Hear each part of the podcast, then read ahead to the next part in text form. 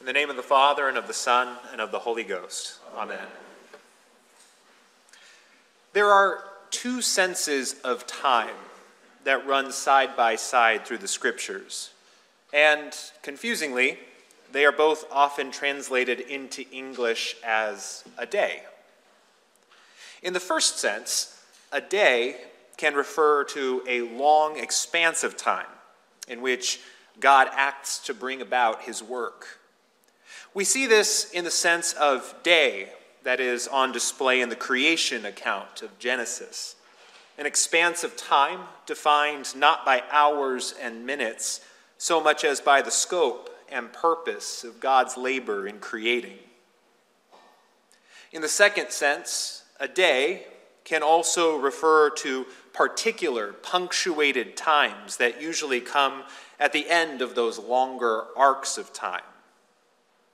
What the scriptures often refer to as the day of the Lord refers to one of these sudden times, a sudden visitation of God that draws from the imagery of an ancient king who wins a great victory, not in a long, beleaguered siege, but in a sudden and stunning display. It is a day when the essence of God's long, steady, and often quiet work is revealed. A day when he comes close to examine his work, and a day when he pronounces judgment upon it. In our lesson from Joel, both kinds of time are on display. It is unclear exactly as to what era of ancient Israel's history the prophet is speaking to, but likely it is to the people of Jerusalem who had returned from the captivity in Babylon. Joel's prophecies are full of references to the whole prophetic tradition of the Old Testament and to the Torah itself making use of what God had said to his people at critical historical times to communicate a message of preparation to his own time, to his own people, and one that echoes in all times. But Joel's words also punctuate that long sense of time by declaring a coming day of the Lord, a day of visitation and judgment, a day of vindication for faithfulness and of judgment for unrighteousness that must befall Jerusalem. These words would have invoked a relatively recent and extremely frightful memory for the people. The last day of the Lord they had known resulted in the scattering of the people from the promised land sending them out among the nations of the Babylonian and Persian empires. They had lapsed into idolatry and injustice. They had refused many offers to repent. And so, on a particular day, they were judged. But even in that judgment was the graciousness and everlasting mercy of the Lord, who in time called back a remnant of his people and redeemed them from all the nations to which they had been sent. In the light of that day and in the memory of it, Joel's call to fast and weep in our lesson refers to another day that is mirrored on that day, another day still to come. And so his call is a call to all the people of God to gather, to gather at the temple the heart of the promised land, to lament their unfaithfulness, to pray for repentance, and to renounce distraction and compromise, that they might be prepared for the day of the Lord's next visitation. Seen in light of the Gospels, Joel's vision of that future day of the Lord is what we see beginning to unfold on Palm Sunday when the Lord enters triumphantly in the manner of a victorious king and immediately goes straight to the temple at the heart of Jerusalem to visit it, to assess it, and to judge it. As we know from the gospel story, he will find it to be a house of thieves and pronounce, its dissolution, the end of all that it represents, because it was not ready on the day of its visitation. But even in the midst of that judgment, God in his mercy makes good on his promise to Joel to receive and restore the remnant who does turn to him.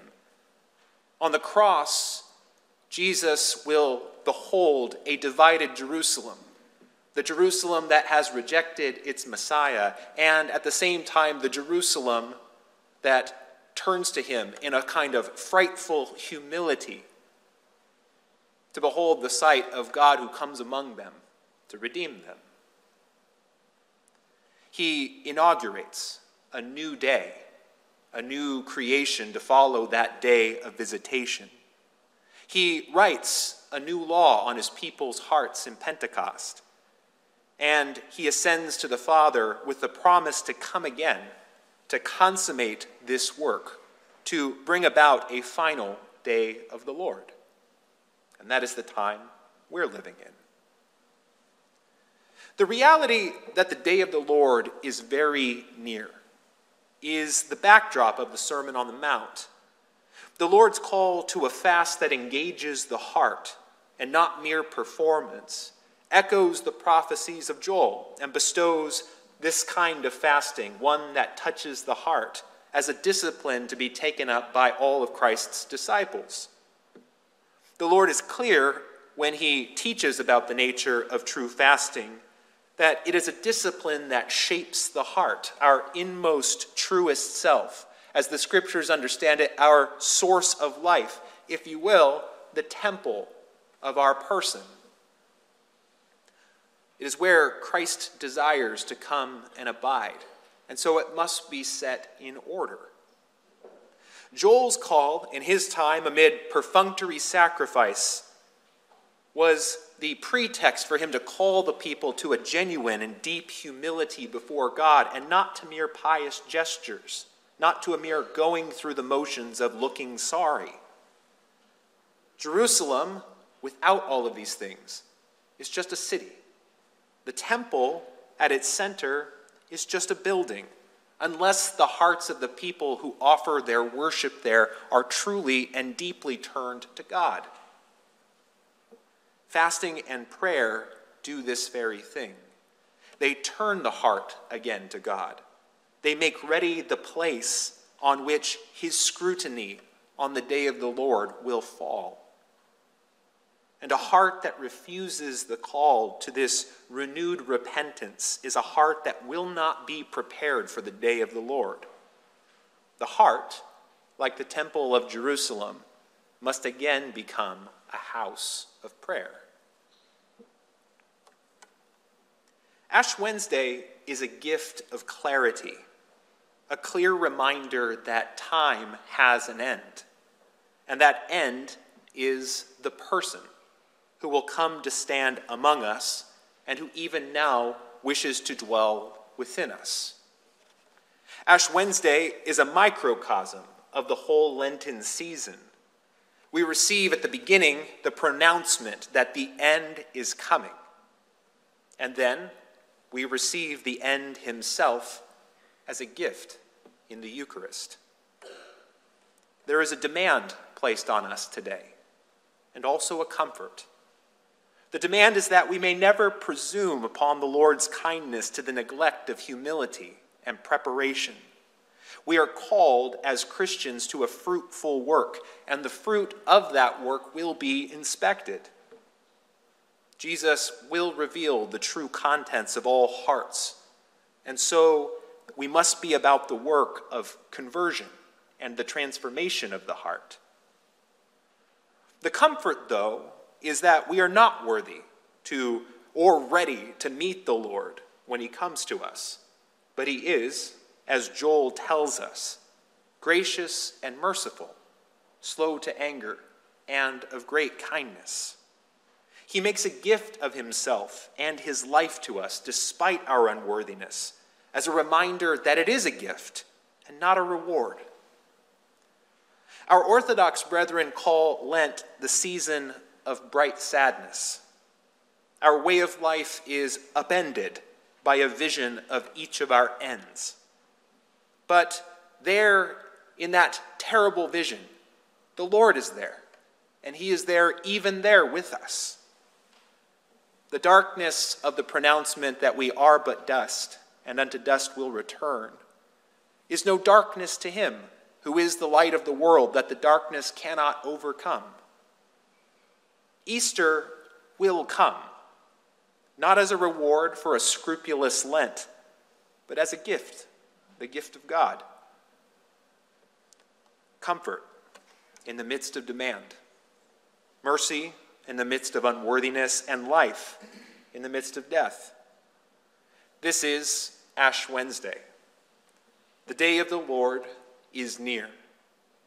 Let us allow ourselves to be disrupted by that truth, to be converted again, to receive the gift of, new, of a new heart that the Lord wants to make within us.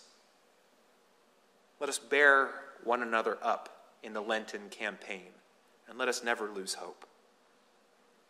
For the work that begins with the grim reality of death today is the work that will end on the great day of the Lord in the good fruit of reconciliation, of resurrection, and the eternal life of the world to come.